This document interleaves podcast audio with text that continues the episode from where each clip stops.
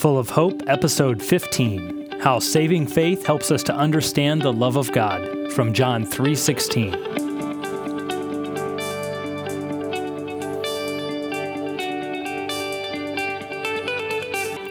Hello, Hope Fellowship. Welcome to our podcast, Full of Hope, encouraging one another with the Word of God, where we seek to regularly equip the people of Hope Fellowship with truth from Scripture in order to help us cling to our Savior during troubled times.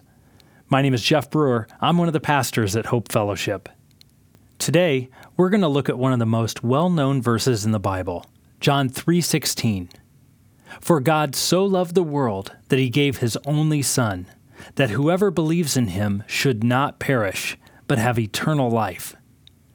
Charles Spurgeon, the great Baptist preacher, once said of this verse This is the whole Bible in miniature. It is the essence of the gospel, the good news in brief.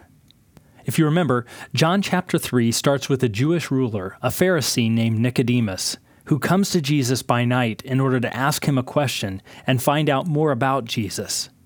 There's an exchange between them, and Jesus tells him in verse 4 Unless someone is born again, they cannot see the kingdom of God. Nicodemus goes on to ask a question about how this is possible. And back and forth they go until Jesus says, Are you the teacher of Israel, and you do not understand these things? Jesus then proceeds to tell him truth about who he is in verse 13. No one has ascended into heaven except he who is descended from heaven, the Son of Man. And as Moses was lifted up in the serpent, as Moses lifted up the serpent in the wilderness, so must the Son of Man be lifted up, that whoever believes in him may have eternal life. Jesus is telling him two things about himself. First, he can explain heavenly realities because he's from heaven. And second, Jesus, the Son of Man, must be lifted up in the same way that Moses lifted up the serpent in the wilderness the serpent that symbolized the judgment of God that came on the people of Israel. Jesus will be lifted up on the cross and bear judgment for the people's sin on behalf of those who believe in him. Jesus is pointing, through an Old Testament example, straight to the cross. And when we get to verse 16, we learn the reasoning behind why this eternal life with new birth is possible. Because God so loved the world. You know, if you think about it, what's happening, not only in our world today, but kind of in the history of mankind, all of humanity is groaning under the weight of sin and the results of sin, death and pain. We rightfully reap the consequences of our sin. Nobody is guiltless, and no one escapes the pain of living in a sinful world. But in the midst of this pain, we hear these beautiful words for God so loved the world that he gave his only Son, that whoever believes in him should not perish, but have eternal life. It's a ray of sunshine in the midst of a storm. It's hope for the hopeless. And then if you read the next verse, which seems to be hardly ever quoted along with this most famous verse, verse 16, Jesus fills it out even more.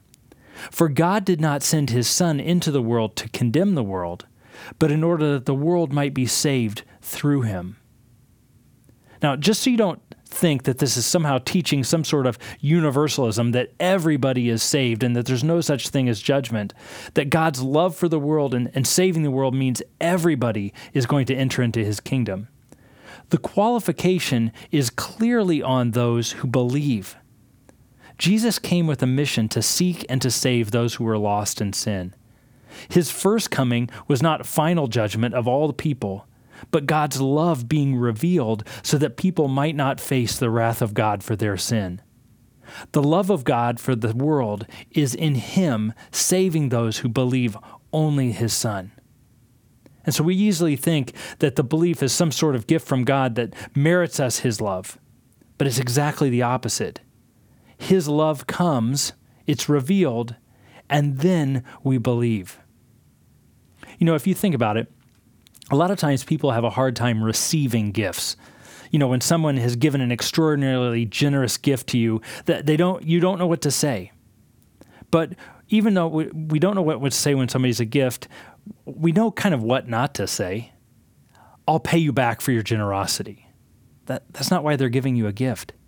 And we don't say, I'm not going to accept your gift because I can't give you as good a gift in return. We accept the gift, and in accepting it, we're receiving the affection and love that the other person is wanting to show us in giving it. But we, what we don't hear from God is what you sometimes hear when a giver gives a gift. You know, somebody sometimes will say, You know, I wish I could do more. You know, the reality that we see here in this verse and elsewhere in Scripture is God is never going to say that because he gave the unique Son of God for the salvation of those who believe. He literally couldn't give us more than he's already given in his Son. And so we need to see, and what I'd like us to see here today is the mechanism that God intends that we use to take hold of this love faith. Because someone who just talks in generalities about God's love is going to make it seem as if you just bask in God's love just like you're getting a suntan. You know, some people want to stop this verse in the middle and say, For God so loved the world, period. But we don't just sit passively back and soak it in like some, some, some warm feeling.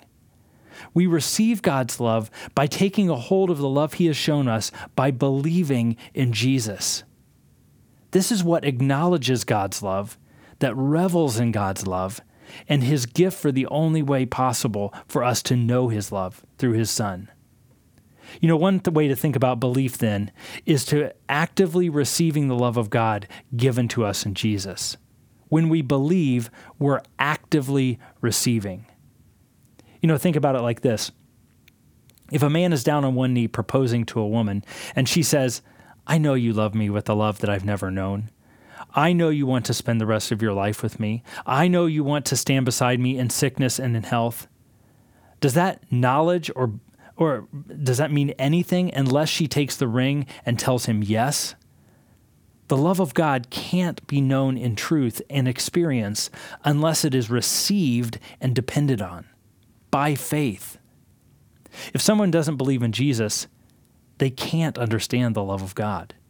The love of God and belief in Jesus go hand in hand in terms of our understanding and appreciation of it. You know, if your conception of the love of God doesn't involve Jesus, really what you have to conclude is, according to Scripture, you don't really understand the love of God. But the converse is also can be true. If you believe in Jesus, you know the love of God for you by believing in his son. If you believe that God sent his son to pay for your sins and you're trusting in him alone for your salvation, the love of God belongs to you. And this love that we lay a hold of by faith, as we'll see in our next podcast, is a powerful motivator to love others. And so, Hope Fellowship, remember, we have hope in Christ because we have been shown the love of God through him. It is ours by faith. Let's encourage ourselves with this love and make this hope known in a struggling world. We'll see you next time.